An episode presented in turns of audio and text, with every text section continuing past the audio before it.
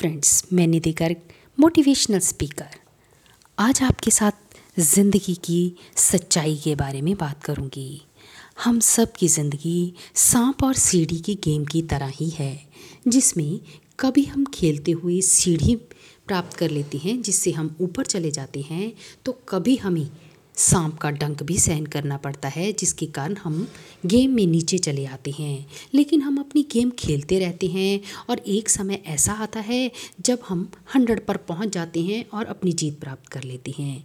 इसी तरह ज़िंदगी में भी कभी हमें सफलता नामक सीढ़ी मिलती है, जिससे हम ऊपर चले जाते हैं और कभी हमें असफलता नामक डंक भी मिलता है, जिससे हम नीचे चले आते हैं। लेकिन अगर हम अपनी ज़िंदगी के इस खेल में खेलते रहते हैं डाइस फेंकते रहते हैं तो एक समय ऐसा आता है जब हम हंड्रेड पर पहुँच जाते हैं और अपनी जीत हासिल कर लेते हैं, अपनी जीत प्राप्त कर लेते हैं। तो फ्रेंड्स अगर हमें ज़िंदगी में कभी भी असफलता का सामना भी करना पड़े, तब भी उस गेम में बने रहना है, अपना डाइस फेंकते रहना है और देखना एक दिन हम सब जीत को प्राप्त कर लेंगे, सफलता को प्राप्त कर लेंगे।